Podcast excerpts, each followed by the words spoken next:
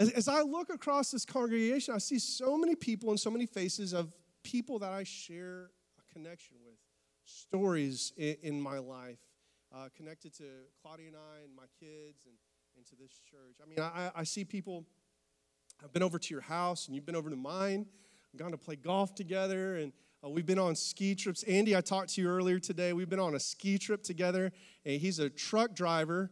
But I in, insisted whenever I was like 24 on driving the church bus back myself, so I would take all the liability on it. But I, we almost died like five times on the way back. It was a really bad ice storm. Remember that, Andy? Yeah, I almost killed you. My bad. Um, I, I remember trips that we've taken to to all sorts of places across the United States. I remember service projects. Um, I've eaten with you, you've eaten with me.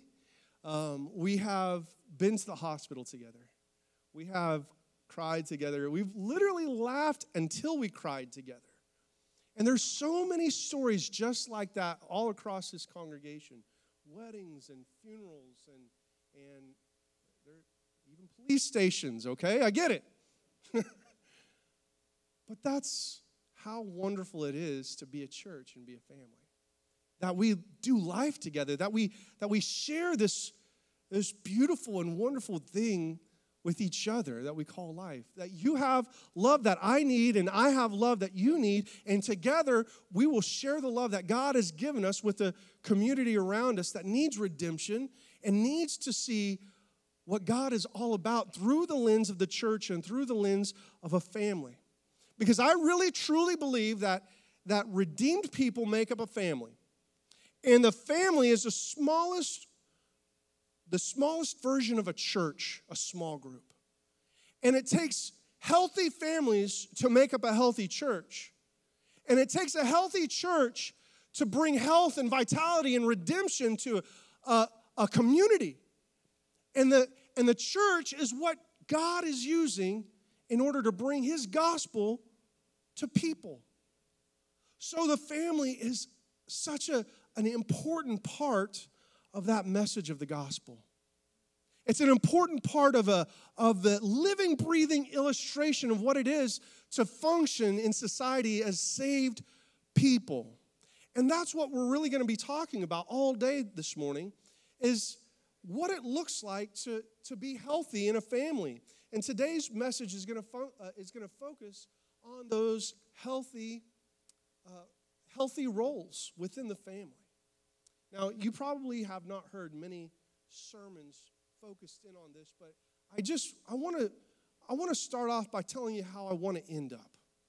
This morning, I want to end up with a deeper, stronger commitment that we all stand and we all make a commitment together within our families to live and to love and to draw close to God and to draw our families close to each other and for us to be a part of a church family. That's the way it ends up. But in order to get there, I feel like we need to kind of go over what it really means to be a family and what it the definitions and how families are actually put together in God's way. So, in order to do that, we actually have to go all the way back to the beginning. I'm not talking about the beginning of your family, but I'm, I'm talking about the beginning of history, recorded history. In the first chapter of the first book of the Bible, we see the idea of community before creation was ever created. That's in Genesis chapter 1, we see that God has community with himself. In, in Genesis chapter 1, verse 26, it says, Then God said, Let us make humans, human beings, in our image to be like us. Now, what this is in reference to is that is God the Father, God the Son, and God the Holy Spirit, the adorable, head, uh, adorable Godhead, uh, is the way scholars would perceive this, but we call it the Trinity. And we see God functioning as three distinct persons, as one God, having community within himself. And so it's no surprise that God would choose to impart that sense of community into his creation, who he created to be in his likeness and his image. there was complete and total unity within that community, total agreement. And that's the kind of agreement and unity that he calls for our community to be in, for our family to be in, for our church to be in. Genesis chapter 2, verse 18, as we continue on with the creation story, we find out then the Lord God said, It is not good for man to be alone. Let's pause right there.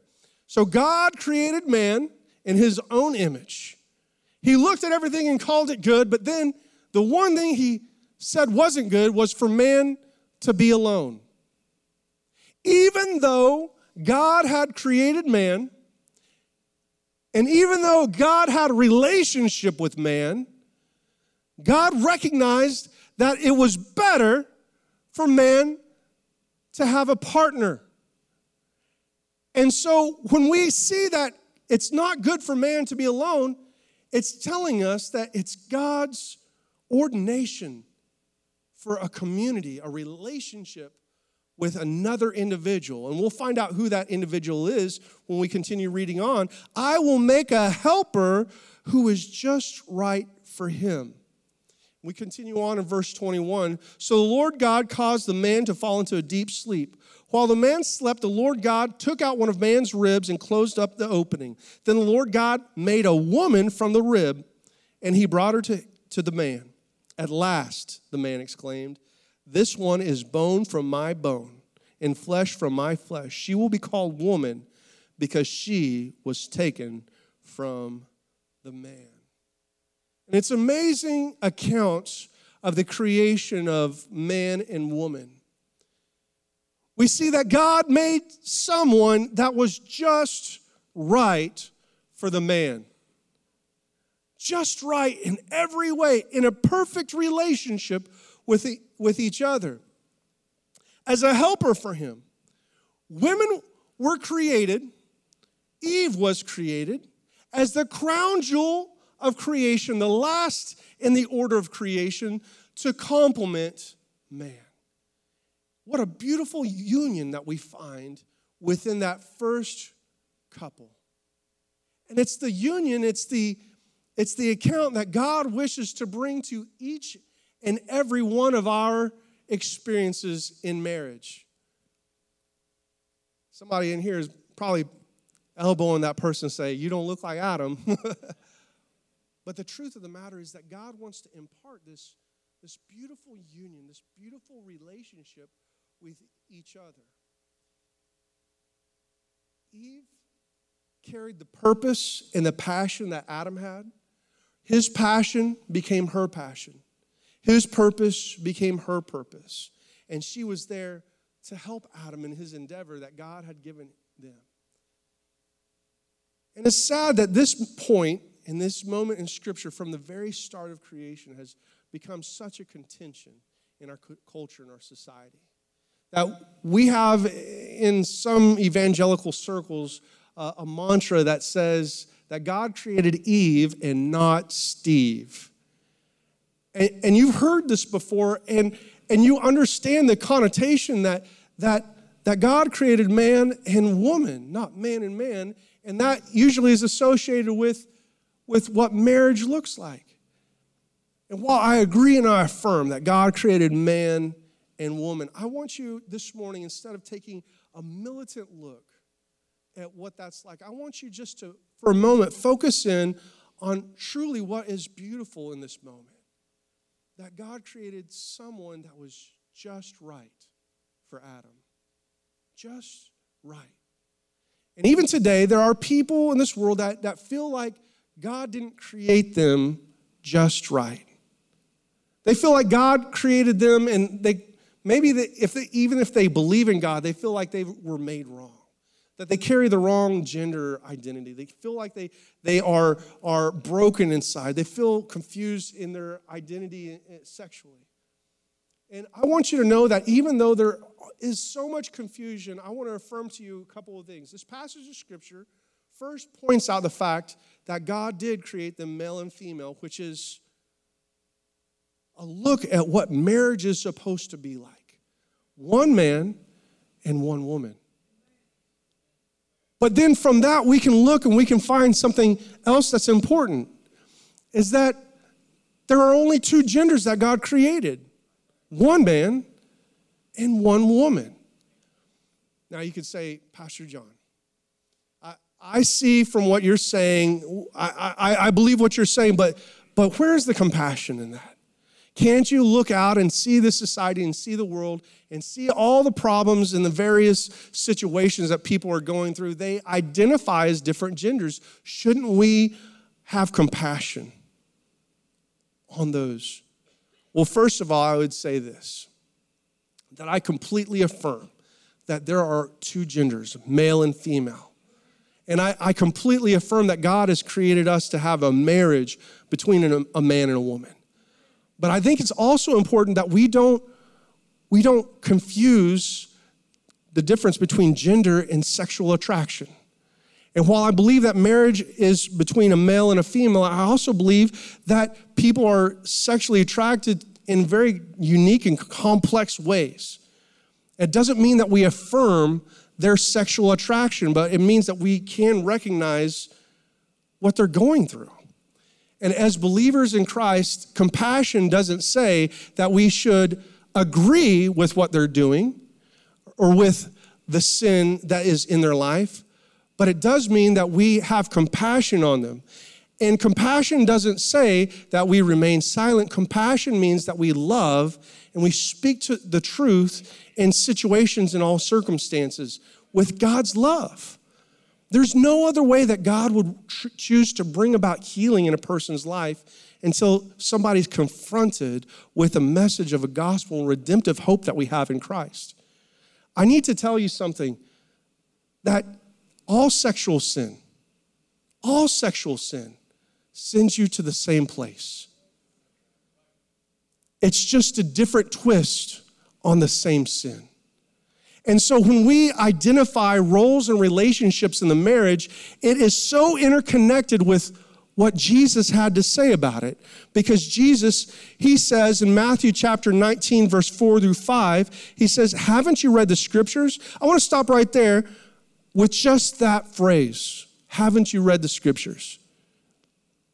In this phrase, as Jesus is about to talk to his disciples in an unguarded, candid conversation with them, He's about to talk about marriage and he's about to talk about gender. He's about to talk about identity. And he says, Haven't you read the scriptures? Instead of Jesus sharing his own opinions or talking off the cuff, Jesus believed in the Word of God. He used the Word of God to combat wrong ideas and wrong thinking in the lives of people around him. And if the Word of God is good enough for Jesus, then you and I need to absorb and know the Word of God and allow it to become part of our lives and a part of, of our conversations in our culture and our society that help people understand our position. It's not okay just to give our opinion about what we believe is right or wrong. Jesus himself said, Haven't you read the scriptures? And what is to follow in Jesus' response is two different passages from scriptures in association with gender identity in marriage. He says, they record that from the beginning God made them male and female. And he said, This explains why, men, why man leaves his father and mother and joined to his wife, and the two are united in one. Now, I understand that there are objections in society and culture. And congregation, I don't think that we should be surprised when the world chooses to act like the world. I don't think that should catch us off guard. I don't think that should surprise us. But unfortunately, I'm surprised when the church doesn't act like the church. When we don't reach out in love and compassion and work to restore people's lives and restore hurt and restore pain and try to look beyond the sin and see the individual that we can bring and re- redeem. Because this speaks more than just identity. Because there are people that have been hurt, there are people that are confused inside because of lies from the enemy. There are people that are really struggling and suffering, and it's not just about sexual identity, it's about the identity that they have in Christ. And I want you to know that we find our identity not based as Christians, we find our identity not based in what the world has to say or what culture has to say or, or, or even what good people with good intentions talk about what right and wrong is. Our identity is firmly rooted in the gospel of Jesus Christ and in the Word of God. And so I understand and I sympathize with families that are struggling with people that are dealing with identity issues of all kinds. Not just gender, not just sexuality, but people that are truly struggling with who they are in Christ. And I want you to understand that because this topic of family is so interconnected and interwoven in gender identity and in submission that it, it can be politically difficult. It can be culturally difficult. But God has not called us as a church to be confused on this matter.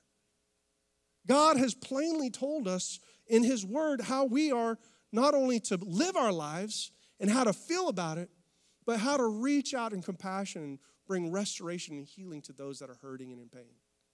And that's how we are to function as a church, as a family of God. Boy, I got off my notes there. so, God created them man and women, male and female. But there's more than just gender. There's more than just sexuality that is at play within the marriage roles. I want to move into marriage roles right now and talk about what it means to be husband and wife, not just to be man and woman, but to be husband and wife. There, there are different assignments in our, in our marriages. There are different assignments in our roles and responsibilities within that holy, sacred union. And in order to talk about it, we have to first understand, uh, or we have to first read Ephesians chapter 5, because I want you to see what God's word has to say about this matter, because it's not just my opinion. In Ephesians chapter 5, verse 21, it says this And further, submit to one another out of reverence for Christ. I want to stop right there and point out the fact that many times we, we go to verse 22 because we're in a hurry to talk about women submit to your husbands. And you can feel the tension in the room right now as we're about to talk about the, I knew he was going to go there. But but verse 21, it Paul starts out by saying that we are to submit to one another. Not in reverence to each other, or even what some might say is to observe and appreciate the other unique gifts and talents that the other brings to the marriage role. That, that's, that's baloney. We're to submit to one another out of our reverence for Christ. You see, family, marriage works best when both people submit to each other and make Christ the center of their relationship. Now, I'm not saying that you won't ever see a marriage that lasts a long time with people that don't love the Lord, but the concept of submitting to one another, loving each other, works. And it works best when we submit to each other in the Lord and make Him the center of our relationship. That's the way that God intended for it to, to, to be, to happen. But there, I, I know that there's tension in the room because we're about to talk about women and their roles, but I've got great news. Hang on, women, with me. Hang on.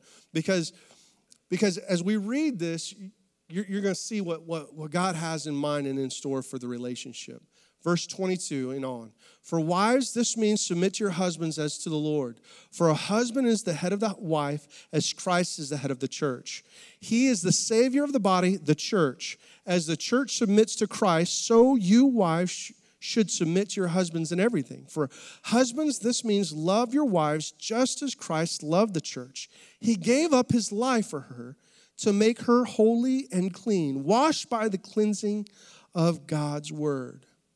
I think it's so important to read both assignments, both roles in the same breath and not to break them up. Because it, it works joined together with each other in the roles and the responsibilities that we find in marriage. We, we also find this idea of submission, not just submitting to one another, but for wives to submit to their husbands. I want to talk about that really quickly because some people have this, this weird and, and disoriented and disjunctured view of what submit actually means. When we read the word submit, some people have this idea of this slave master relationship. But wives submit as the church submits to Christ. Nowhere does Christ come and force the church to submit. Instead, submission by the church is supposed to be viewed in freedom and in joy we have the freedom that we can submit to Christ and we follow Christ out of joy in our hearts. And that fellowship, that submission to Christ, allows us to have peace in our hearts. And that same idea is wives to husbands, that they submit not as mindless servants, but submitting in joy and in freedom to do so. Now, when we read this passage, we also understand, um, or we can also see a, a, submission within the role of the Trinity. And, and to give you a little bit of illustration of what submission looks like, even though you can be equal and be submitted, we can look at the community of God who uh, in his Trinity. If you will, with me, you see God the Father, God the Son, and God the Holy Spirit. If we see that God the Father and God the Son are equal, then we also look at when Jesus was here on earth, he submitted his will unto the Father. Equal, yet submissive within the Trinity. And if God allows that to happen in his community of, the, of, of who he is, then you and I are to replicate that, are to model that within our marriage relationship. Equal yet submissive under the authority of the man. But is there ever a time where the woman shouldn't be submissive? What, or is there a time where a woman shouldn't submit even when her husband isn't a Christian? The Bible even speaks on this in 1 Peter chapter 3 verse 1. Peter says, "In the same way you wives must accept authority from of your husbands. Then, even if some refuse to obey the good news, your godly lives will speak to them without any words. They will be won over by observing your pure and reverent lives." When when you have a relationship, and husbands, that goes for you too, when you have a, a relationship with your wives or a relationship with your husbands, that mutual submission or that submission from wives to husbands should still be extended to the unbelieving spouse. So that your daily life will be a reflection of God's love and entice them and, and draw them into a belief in God by your actions, by your behavior. So that it's not just you telling, hey, you need to get in the car and get church. You need to get saved. You need to start reading the Bible. You need to start doing this. You need to start doing that. I, I just wish that you would just lead our house in a godly way. And see, we can we can fire those things off, and that over time pushes people away from the gospel. But instead, we're to love our spouse and we're to woo them and draw them in by the beauty of our lives as we live in, in, within the scriptural context of how we're supposed to live. Now, there are also other times where a woman shouldn't submit to her husband, and it's scriptural. We can find moments like Abigail and, and uh, Nabal uh, with King David, and, and you could read those accounts for yourself, or, or uh, Esther and the king of Persia, or um, uh, many other times in the Bible where it shows that a, a, a husband isn't being godly. and where a wife has to step in in that moment and choose to live for God instead of being completely submissive to her husband. But we can also see through biblical, biblical accounts where wives that were following and being submissive to their husbands when they shouldn't have been, and the disaster brings on in their life. Like uh, Achan and his wife are Ananias and Sapphira. Moments when those wives were judged because they went along with their husband instead of living in a godly manner. And so submission stops when ungodly starts. It's important that we understand that, that submission is not mindless, but it's out of love and it's out of freedom. And it's out of a desire that we raise godly children and a desire that we raise them in the context of a good, healthy relationship in the context of community, in the context of church, and in family. That's where that submission comes and plays a part. But men, your role is different than your wives. As men, many of us were on our wedding day standing at the aisle and waiting uh, for our bride to walk down to see her for the first time. She was dressed in white. I remember I, I broke down whenever I saw Claudia walking down the aisle for the very first time. But I, have been privileged as a pastor to watch many people uh, to stand by the grooms as their brides walk in. And I know what's on their mind because they have told me what was on their mind at that moment. That some of them were saying to themselves out loud, Don't fall, don't fall, don't fall. Don't lock your knees. Some of them were, were uh, turning around and say, You got the ring? That's really, hey, hey, did you bring the ring? and other people were just wondering where the keys were and how long they had to be there. but I want you to know that there are many thoughts on our, as a man on your wedding day that you're having. But I hope that whether you got married in a church by a pastor or a judge at a court or, or, um, or maybe in a special place that was meaningful to you.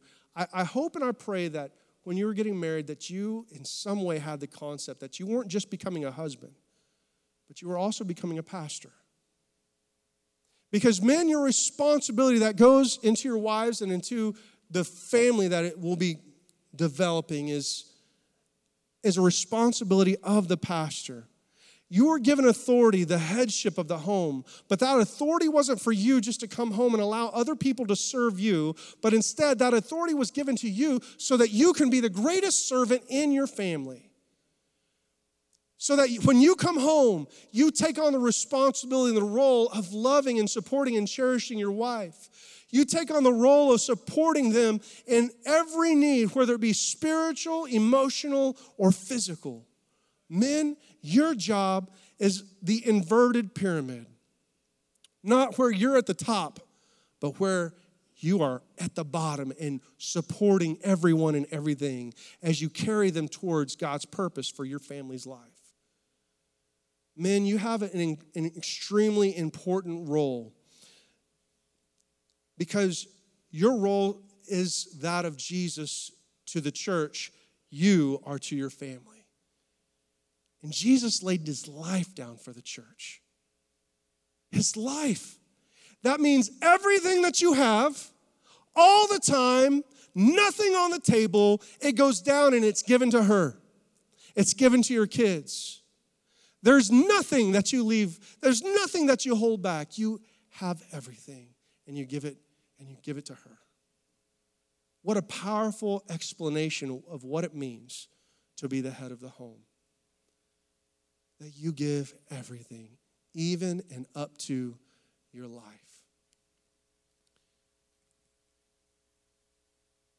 You want to bring restoration and healing into your marriage that is in trouble?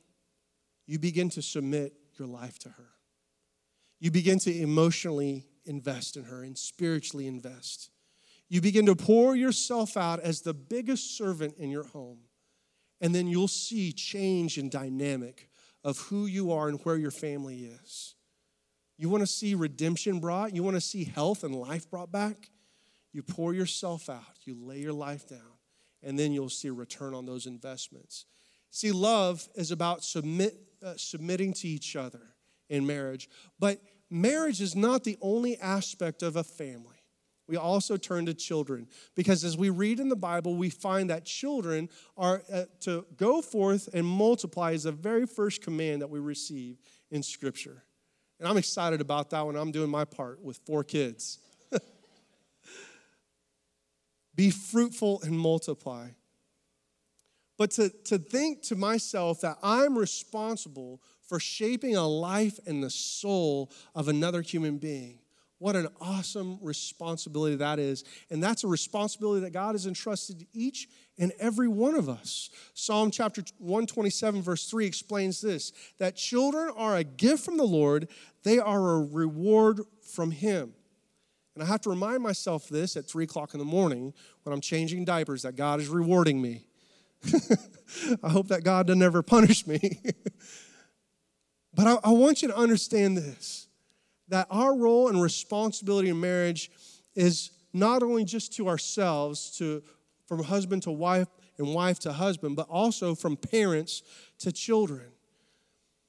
The Bible tells us that we well we see all through scripture the roles and responsibilities of a children and we see the ages and the classifications of people. In the Bible we see that there are parents, we see that there are elderly, and we see that there are children, okay? I, I, point this out because I have a I have a, an infant, Roman. I have a, a to, we have a toddler uh, crew.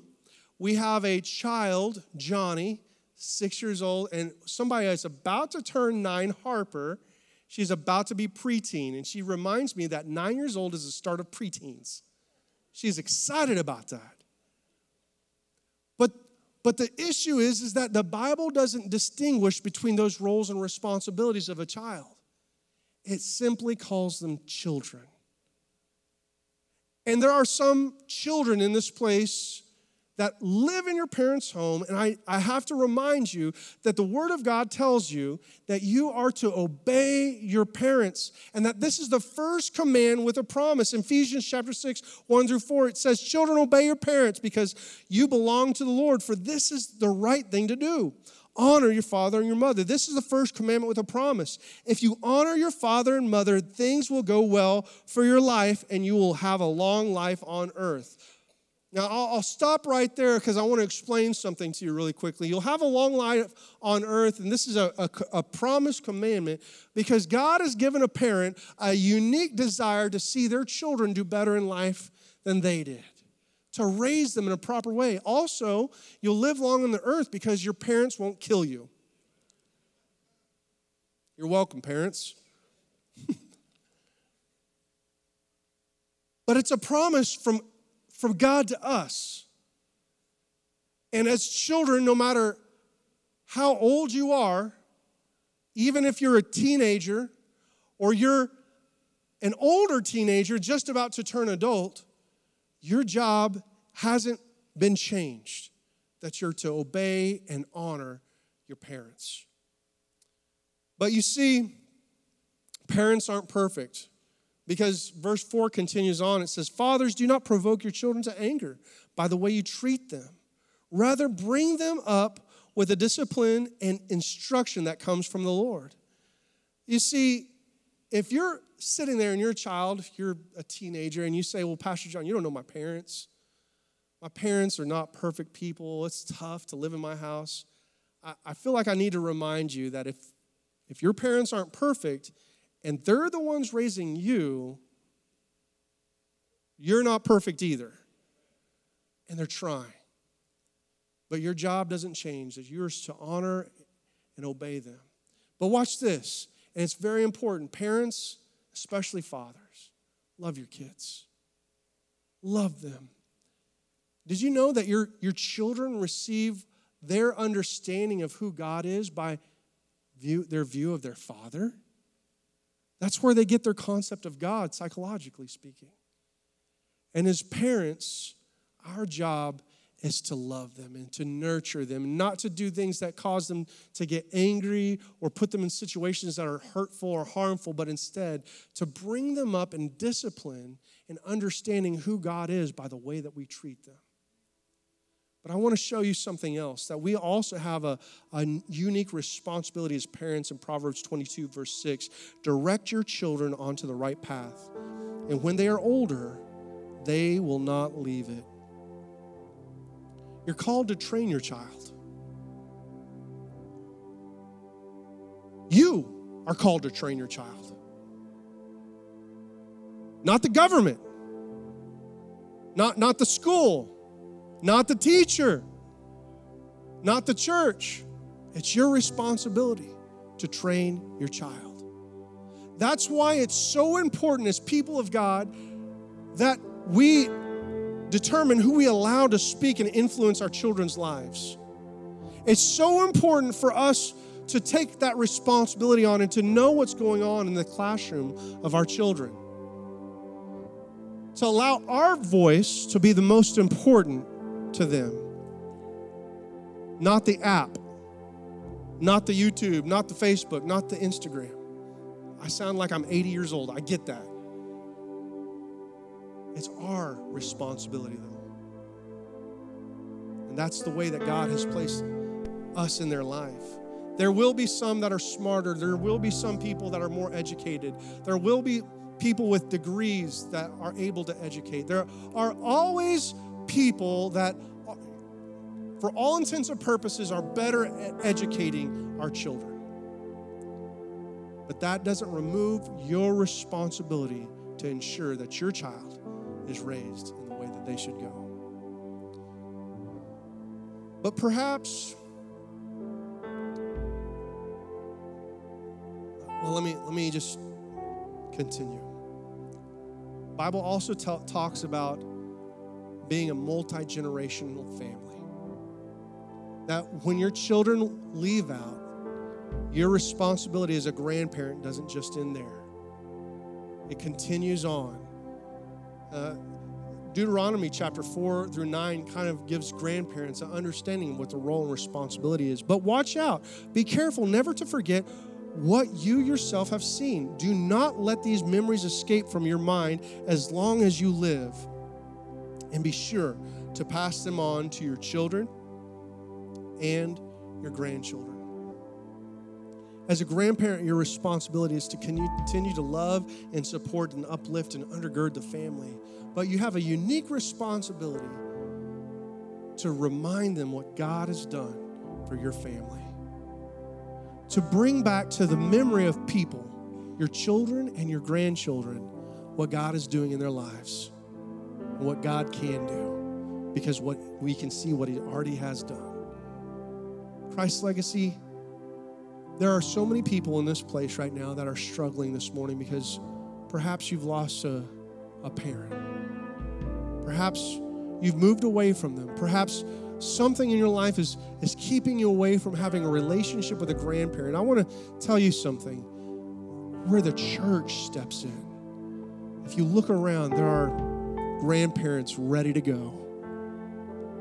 There are parents ready to go. If you are don't have a parent in your life that, that can speak to you about God. There are parents here that'll adopt you into their family. If, if, if you don't have a husband and you need something done in your, in your home, or you want your children to be mentored in a godly way by another man, there's a church family for you. If you don't have a wife, Hang around the church, you'll find a wife. What a great place. you see, the church is part of the family community that God has ordained from creation. Now, I, I recognize that this is not a get up and shout kind of message. This is a message that lays the framework for the rest of our discussion for the month of September. But I think that what we've talked about this morning sheds light and gives example and gives definition to what the culture would try to bring as, eh, they would try to bring questions and, and bring confusion to these issues. But the Bible, the Word of God, is so clear that you and I are here for each other, that the family is a real thing, the structure is ordained by God. And that you and I, when we come together as a church to participate in the family, that we can fill in as a church family every gap that the enemy would try to make and create within our homes. Christ's legacy, we are family. Would you stand with me all, all over this place?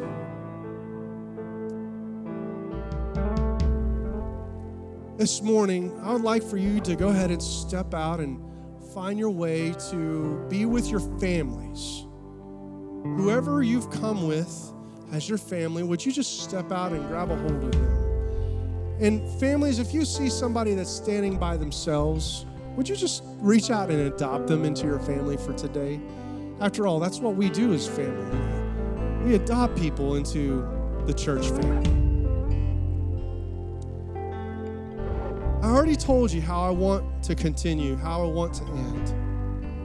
I want each one of us to affirm and to commit to each other that we're going to be the family that God has ordained. That we are going to commit to submit to each other, to love each other, and to train our children together. Amen. Let's turn to one another right now and just talk to them. Look them in the eye and make that commitment, and then pray for each other. Heavenly Father, we thank you and we praise you, God, for all that you've done in our families. Lord, our family is so important this morning. Lord, as we look and we recognize, Lord, the, the family that you've given to us, Lord, we commit right now to submitting to one another, to honoring, respecting, and obeying our parents, to restoring the order in our marriage to speaking peace and love and joy inside our home.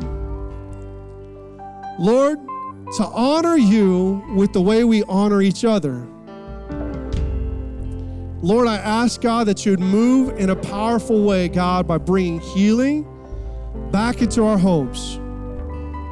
Bring love back into our homes. Bring joy back into our homes. Lord, I pray, God, that you would do a work in our families so that we not only be healthy church, but a church made up of healthy families. Lord, we believe and we depend on you and your word, and we give you all the praise and glory. Now, Father, I pray, God, that you would take us in our commitments this morning that we make. And Lord, not just go out of this place and be a light to our community but Lord, be a light in our homes. Lord, enable us, empower us, anoint us to do what you've called us to do. In your precious name we pray. And all God's people said, Amen.